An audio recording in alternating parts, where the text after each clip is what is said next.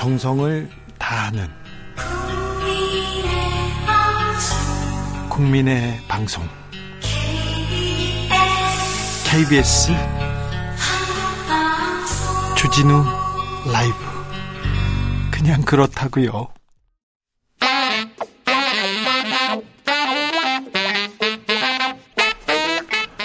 세계는 넓고 이슈는 많다.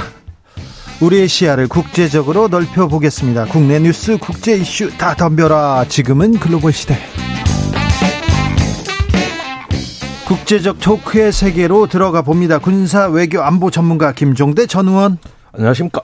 세계적인 평론 스케일 임상훈 인문결 연구소장 안녕하세요. 안녕하십니까. 네. 군사 외교 안보 전문가 김종대 의원 참 바쁘시죠 요새. 아 진짜 완전히 지금 과로로 아주 죽겠습니다. 이게 지금 뭐 세계가 불타고 있고 네. 북한이 저러고 네. 아 지금 참 뭘부터 얘기해야 될지 안남합니다. 김종대 의원은 예전부터 너무 아는 게 많아가지고요 걱정도 많았거든요. 근데 요즘은 더 많아지고 있어요. 아 그래 제가 못 따라갑니다. 사실. 그래요? 예. 그렇습니까? 의원님이 바빠지시면 세상이 좀 안 좋은 거 아닌가요? 그래서 제가 굶어 죽기 딱 좋은 세상에 아주 좋은 세상이라는 것이죠. 아, 그러게요. 예. 네. 자 중국부터 가봐야 되나요? 네. 시진핑 주석이 2035년에 사회주의 사회주의적 방식으로 현대화를 기본적으로 완성하고 2049년에 세계 제1의 국가가 되겠다 이렇게 얘기했습니다. 말이에요. 네. 이 발언 어떻게 보셨어요? 예, 이전부터 있기 했던 말입니다. 어떤 그 소강 시대를 넘어서 네. 이제 부흥의 시대로 나가는 이런 어떤 이전에 다 제시됐던 목표였고 이것 때문에 사면임을 한다는 것이죠. 음. 그래서 지금 그 당대회 입장을 보면은 16일 날 업무 보고가 있었고요. 예. 여기에서 이제 그, 어, 그동안의 그 방역의 성과를 비롯해서 안정과 안보를 무지한히 강조합니다. 오히려 경제보다는 안보. 이런 것들을 보면서 이제 그 미국과의 어떤 힘에 의한 대결을 사실상 예고했어요. 근데 중국은요, 보통 주석이 이연임 하면서 다른데 날 이게 넘겨, 주잖아요 네. 그리고 자기 오른팔한테 주지도 않고요. 네, 이렇게 네. 그 권력 균형 이런 걸 좀 잘 맞춰 왔는데 3년임 이 얘기가 나오면서 시진핑 영구 집권 얘기 나옵니다.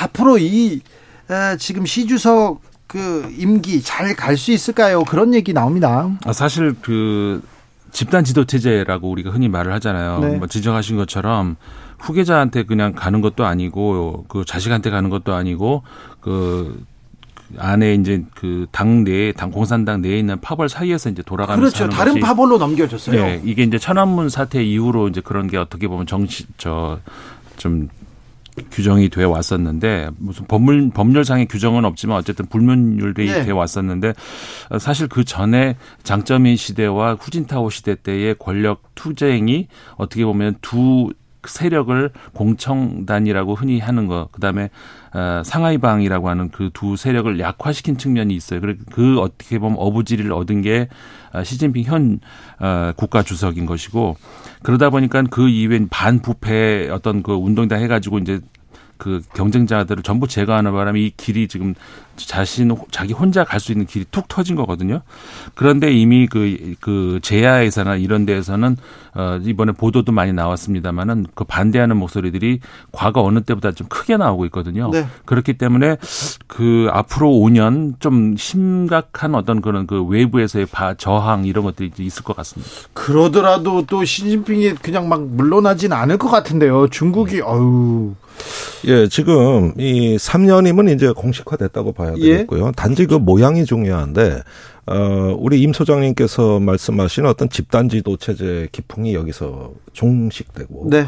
개인 어떤 1인 지배 체제가 열리는 네. 이게 독, 제로서 가장 불안한 대목인데. 독재로 가는 거 아닌가 그런 걱정이 됩니다. 예, 그래서 이 지금은 정치국 위원들의 누가 선출되느냐, 총리가 누가 선출, 선출되느냐도 초미의 관심사입니다. 그런데요, 저는 이게 걱정이에요.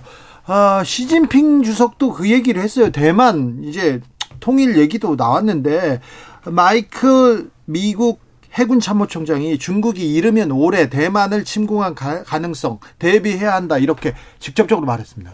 근데 이 말은 실제로 뭐 올해라고 해봤자 두 달밖에 안 남았습니다. 네. 그런데 올해 안에 침공을 하는 징후가 있다거나 어떤 그 의도가 발견된 건 없어요. 그런데 이렇게 얘기하는 저는 이면을 다르게 짐작하는데 8월에 낸시 펠로시가 그 대만을 다녀간 이후에 예. 중국이 전례 없는 군사적 스펙타클 일종의 강도와 범위가 한 번도 보여지지 않은 대규모 그 대만 봉쇄 압박 훈련을 했거든요. 뭐 대만을 이렇게 넘어가는 포를 막 쏴대고 뭐 그랬잖아요. 뭐 영공으로 미사일도 쏘고요. 예? 여섯 군데 수역에서 했습니다. 완전 포위 작전이죠. 이때 미국을 비롯한 서방이 아무런 억제 조치를 한 게 없어요. 어떤 그 이런 정도의 중국군의 대규모 전략 행동이 있다면은 미국도 당연히 상응을 해서 유사시에 이걸 어떻게 억제하겠다든가 어떤 시위성 군사 조치라도 있었어야 되는데 8월에 북한이 아 저 중국이 완전히 행동의 자유를 누렸습니다. 이런 불안감이 지금 미국의 군부 일각에서 군부 지도자들 사이에서 차곡차곡 쌓여왔던 것이고 그러다 보니까 무언가 이제는 그 대만의 중국의 어떤 일방적인 군사 행동에도 개입할 수 있고 관여할 수 있어야 된다. 예. 이런 저변의 분위기가 이제부터라도 바로 대비하자는 말 표현을 한 것이 올해 안에 대만 침공이라는 발언으로 나오게 된 거 아닌가. 그 이면을 좀 이렇게 되짚어볼 필요가 있다는 것이죠. 자, 뉴욕타임즈에서 thank you 시진핑 이런 제목으로 시진핑의 3연임 미국 역사상 가장 축복이 될 것이다. 이렇게 좀 야유를 보내기도 했는데요. 음, 시진핑 아, 시대 미국과의 관계는 어떻게 될지 우리는 이게 궁금합니다. 그렇죠. 그러니까 그 미국 입장에서는 그렇게 반응할 수도 있을 것 같아요. 그러니까 아까 제가 말씀드렸던 것에 열 어떻게 보면 그 연장선에서 봐야 되는데 아까 말씀드렸지만 그 시진핑 이전 20년 동안에 그러니까는 장점인 10년 후진타오 10년 동안에 네. 중국은 우선 이제 장점인 전, 전, 주석 같은 경우에는 그 상하이방 출신인데 예. 그 상하이방 출신들이 굉장히 그 경제 관료로 유능한 사람들이 많았어요. 예. 그때 중국이 G2 국가로 올라섰었죠. 예. 사실상. 그리고 그 이후로 집단 지도 체제가 어떻게 보면 정착이 되나 그랬던 것이 후진타오 시대였던 예. 것이고 물론 의도했던 안 했던 간에 그러면서 아, 이게 중국식 모델이라는 것이 가능하구나. 그러면서 미국 입장에서도 아, 여긴 어느 정도의 그, 그럼 대화의 상대로 여겨야 되는 거 아닌가 싶었던 그런 것이 전 세계자가, 전 세계에서 중국을 동반자로 생각했어요. 그러니까요. 하나의 이제 모델이 되는 거다라고 생각을 했었죠. 네. 그런데 아까 의원님 말씀하신 것처럼 예, 지금 시진핑 시대에 들어와 가지고는 과거 마오쩌둥 같은 그런 1인 지배 체제에서의 어떤 그 상징적인 어떤 그 누구도 터치할 수 없는 그런 것도 아니고 그렇다고 해서 어떤 그 모델로서의 집단 지도 체제도 아니고 네. 그러니까는 그 한 명이 지배하는데 그런 어떤 마오쩌둥 같은 그런 시대의 그런 건 아니고 그러니까 이게 애매한 상황으로 가버린 거라는 아, 그러니까 것이죠. 애매합니다. 인민 영수가 뭐예요? 영식이 영수도 아니고 이거는. 그러니까 이제 이게 그런 거예요. 그러니까 원래 주석 지금은 국가 주석이잖아요. 그러면서 당은 어, 공산당의 이제 그 넘버 원 이거는 총서기인데 과거에는 당 주석이라고 했었잖아요. 근데 예, 예. 지금은 주석이라고 안 한단 말이에요. 예? 그런데는 그런데 이번에 3연임이 들어가면은 아마도 당 주석 이 타이틀도 다시 부활하지도 않을까. 그 연장선에서 국가 주석이 이번에는 아까 말씀하신 것처럼 영수라는 그런 새로운 아니 그러니까 새로운 것도 아니에요. 이게 마오쩌둥 시대 때 불렀던 건데 이게 다시 부활할 수도 있다는 것이죠. 그러니까 옛날에 그 그런 거 있었잖아요. 타이 그 타이틀의 인플레이션 네. 하나 더 올라가고 네. 또 하나 더 올라가고 이런 시대가 이제 올 것 같다는 거죠. 네. 그런데 전반적으로 보면은 어 저는 푸틴하고 유사성을 많이 발견하게 되는데 그렇죠. 예. 지금 어이 시진핑 주석이 얘기하는 새로운 문명관. 네. 우리는 서구 문명이 아니라는 음. 이게 푸틴이 했던 이야기입니다. 음. 그러니까 중국식의 새로운 자기의 세계를 만들어 가겠다고 하는 이런 어떤 그 제국의 본성의 향수에 대한 부활이라고 할까? 이런 부분들이 굉장히 선명하게 드러나고 있다는 사실입니다. 근데 그러면 그럴수록 미국과 충돌할 건 아닙 니까? 그러니까 이런 것들이 이제 의지와 의지가 충돌하는 이게 이제 러시아 우크라이나에서 한번 터진 거고요. 예? 그랬을 때 대만이라는 분쟁의 열점 또 우리나라 서해 이런 어떤 곳곳의 분쟁 지역이 계속 그 주목을 받게 되고 군사적 긴장이 높아지게 되는 겁니다. 이런 부분들이 결국은 그 푸틴의 어떤 상응하는 아시아의 푸틴으로서 음. 시진핑이 어떤 그 조금 모험적인 행동을 할 수 있는 배경을 이루고 있다. 이런 점에서 지금 당대회는 상당히 우리한테는 기대보다는 우려가 그렇죠. 더큰 네. 매우 조금 안 좋은 방향으로 가고 있습니다. 매우 우려스럽고 매우 조금 불안한 시기를 지금 지나고 있는데 우리나라에서 계속 핵무장, 핵개발 이런 얘기 나옵니다. 아, 지난주에 돌 김용욱 선생도 그런 걸 지적했고요. 정세현 통일부 장관이 주진우 라이브에 나와가지고 한국의 핵무장을 가장 반대하는 게 미국이다. 북한처럼 어렵게 제재 받으면서 봉쇄되고 어렵게 살 각오 되어야 한다. 이런 얘기도 했는데 이제 핵 얘기 이거 하는 거 좀 무책임한 일 아닙니까? 근데 그저께 관훈 토론에서 골드버그 대사가 네, 미국 대사가요? 예, 우리 그 최근에 여당 일각에서 제기되는 전술핵 무장론 또는 핵 공유론에 대해 가지고 참으로 무책임하고 위험한 발언이다. 이렇게 하면서 아주 맹공을 퍼봤는데 이게 외교관들은 이런 말 잘 안 쓰거든요. 그렇죠. 예, 그런데 아주 뭐 직설적으로 얘기를 했어요. 그리고 나서 다소치 하자 들었습니다. 네, 네. 예, 어, 어제 오늘 사이에서 전술핵 얘기가 쑥 들어갔어요. 네. 그리고 미 국무부도 내내 이런 입장을 일관되게 표명을 해왔습니다. 네. 그러다 보니까 국민의힘 당권 주자들을 중심으로 해가지고 네. 나오는 어떤 핵에 대한 어떤 그 진일보된 발언들이 지금은 약간의 어떤 정치적인 선동으로 끝나가고 있다는 느낌이 들고 핵 얘기 들어가고 종북 주사파 나오고 있어요 또. 예, 그러니까 이 색깔과 핵이 지금 같이 가고 있어요. 아 이건 좀. 어 이거 굉장히 좀 이런 면에서 오히려 한국을 부담이 되는 동맹으로 미국이 인식하려는 정서들이 조금씩 나오고 있는 거죠. 아 그래요? 예. 아이고 참 중국도 지금 걱정이고요. 우크라이나 전쟁은 계속 좀 심각해지는데 여기에서 우리가 핵 얘기하고 종북 얘기할 때가 아닌데 뭐 하나 음. 이런 생각도 해봅니다. 우크라이나 전쟁은 좀 심각해집니다. 어 우크라이나 발전소를 계속 지금 폭파시키고 있습니까? 에너지 전쟁으로 비화한다 이런 지적도 있습니다. 예, 지금 그 우크라이나 같은 경우에는 전력이 진짜 부족한 것 같아요. 예. 그러니까 주, 말씀하신 것처럼 미사일, 드론 이런 공격으로 해가지고 주로 이제 그 어, 전력 어, 저, 그, 그, 전력을 생산하는 그런 전력지 이런 네. 곳을 이제 많이 발전소 주로 폭격해요. 폭격을 하고 있거든요. 네. 어, 그래가지고 지금 부분적으로 계속해서 이제 단전을 하고 있는 그런 동네들이 계속 이제 돌면서 하고 있거든요. 이게 한동안 특히 그러니까 러시아 같은 경우에는 올 겨울 전기, 가스, 물 이런 것들을 그 민간인들로 그 공급되는 이런 것들을 끊어가지고 어, 더 이상의 그, 그 버틸 수 있는 능력을 이제 없애겠다는 그런 전략으로 보여지거든요. 예, 이게 새로운 전쟁 양상인데 어 키이오 북부에 러시아군이 주둔했을 때도 전기 통신 시설은 저 공격하지 않았습니다. 아 그래요? 예, 그런데 그 사이에 우크라이나가 사실은 세계적인 IT 국가예요. 휴대폰 보급률이 60%가 넘습니다.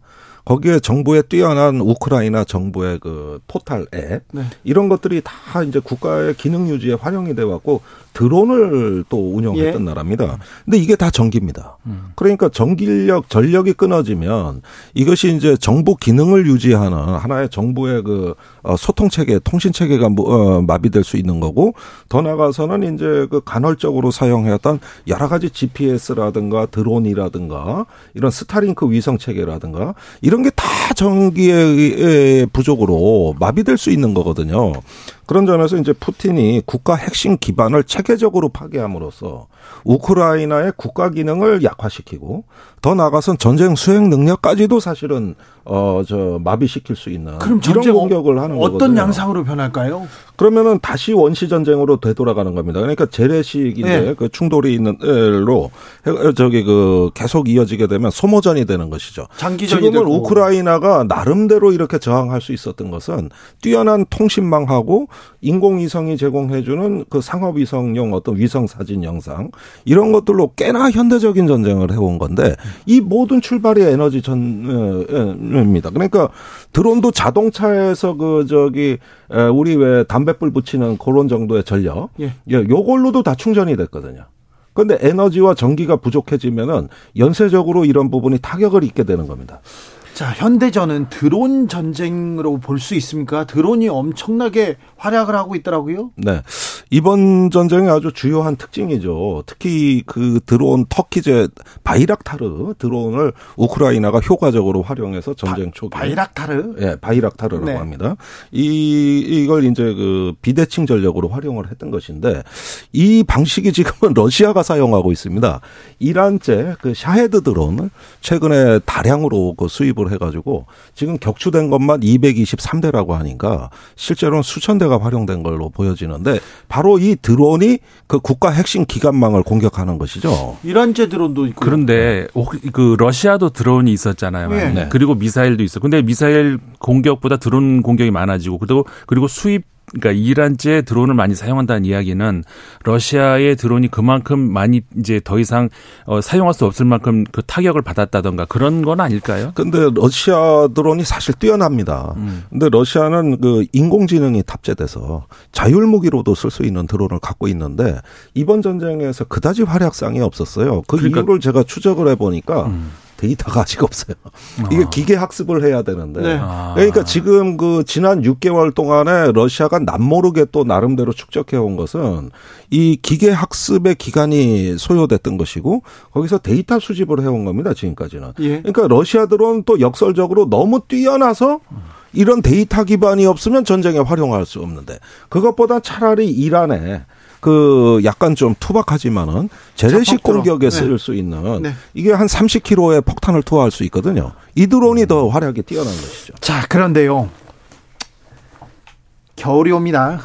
겨울이 오는데 에너지 문제는 유럽에 가장 큰 골치 덩어리가 되고 있는데 그렇죠. 아, 외교적으로 이, 그 EU 국가들은 지금 조금 러시아 우크라이나 전쟁을 대하는 다, 자세가 조금 달라지는 것 같아요.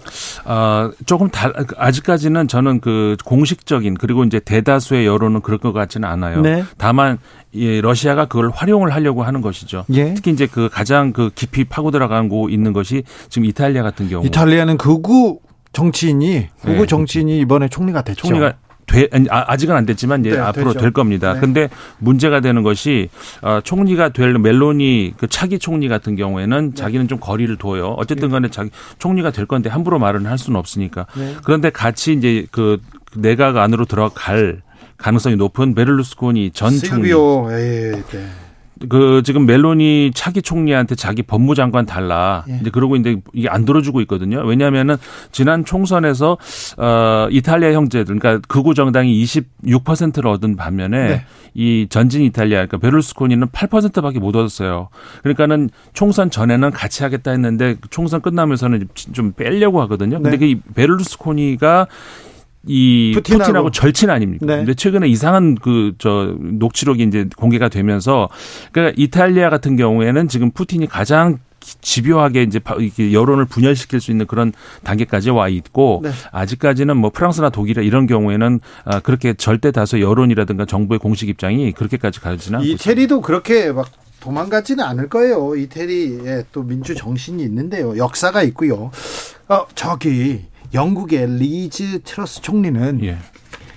부자 감세 그리고 또어 저 자기 당만 보고 당원들만 보고 정치를 하다가 지금 크게 큰 크게 지금 큰코 다치고 있지 젊은 혈기로 좀 이렇게 해보려고 했던 모양인데 어떻게 됩니까? 지금 당 내에서도 물러가라 이런 얘기 나오던데. 네, 이제 그 존슨 전 총리 같은 경우에 아 실각한 이유가 어 총리가 아저 저 장관들이 하나씩 하나씩 물러나면서 결국 네. 모래성 허물어지들이 그랬잖아요. 나 이 사람하고 못해 그랬죠. 지금 이제 내무장관이 사퇴를 드디어 했어요. 예. 이렇게 되면서 뒤 이어서 이제 그게 되면은 그 압력으로 사퇴를 할 수가 있고 끝까지 버틴다 그러면은 아 그러면은 그 보수당 내부에서 그 해임을 할 수 있는 그런 투표를 할 수가 있는데 첫 해에는 원래는 안 되게 돼 있거든요. 그런 규정이 있어요. 그런데 이 규정을 바꿔버리면 그러면 가능도 하다는 것이죠. 근데 그 규정을 바꾸겠다라고 압력을 하니까 물러난 사람이 메이 총리였고 근데 만약에 그렇게 압력을 해도 만약 이 사람 안 물러난다 그럼 진짜로 할 수도 있는 거예요. 알겠습니다. 아씨 물어볼 게 많은데 여기까지 끝내겠습니다. 김종대, 임상훈 두 분 감사합니다. 고맙습니다. 고맙습니다. 2부에서는 도올 김용욱 선생에게 가을에는 뭘 해야 되는지 이 시대는 어떻게 살아야 되는지